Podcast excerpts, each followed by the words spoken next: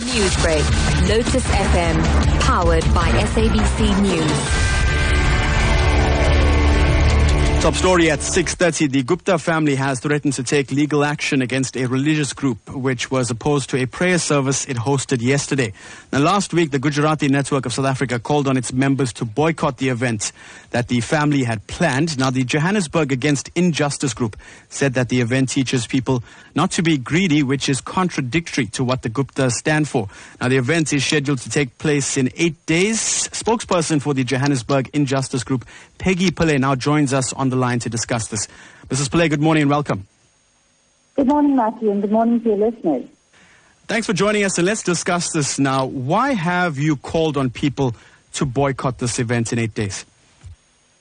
I think we started out very nicely by saying that, you know, religious organizations um, can clearly see that uh, the, the behavior of the Gupta family is completely contradictory to the teachings uh, of the religious discourse that they've planned for the next eight days. And that is the primary reason that, uh, that we, we are asking people um, to think about this, uh, to not attend the function um, in protest against this kind of hypocrisy. Now, the Guptas have since said that they will take legal action. What's your response to this?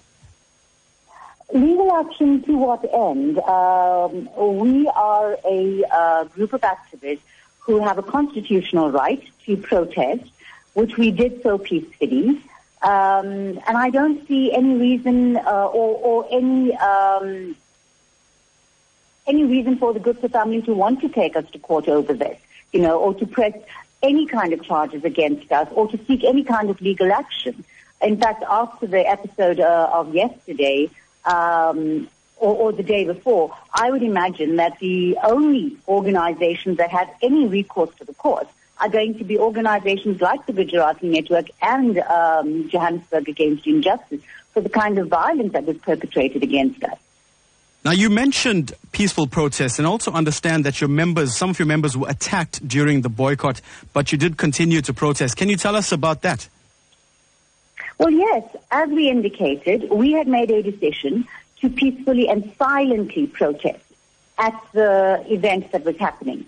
So we stood on the side with no blockage of entrances, with no, no words spoken at all, and has only just been there for about 10 minutes, when a combi load, uh, in fact, two combi loads of uh, Black First um, individuals lunged at all of our activists, you know, who were protesting.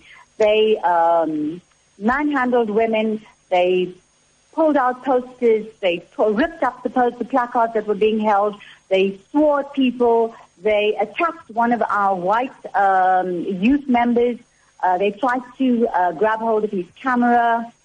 They uh, insulted him uh, in the most derogatory, racist kind of way. Um, it, it, was just, it was, they hurled accusations at, uh, at all of us who were standing there. Uh, I'm not sure where these people have, get their, their information from, but um, I can guarantee you this, that despite all of the violence, we will continue to do what we're doing and we'll continue to stand up for what we believe in. Black First Land First needs to really start getting some evidence to back up what they say. Well, that is where we'll have to leave it. Mrs. Pillay, thank you so much for joining us. Thank you. Bye-bye. That was spokesperson for Johannesburg Injustice Group, Peggy Pillay, joining us on the line. You're listening to Newsbreak on Lotus FM.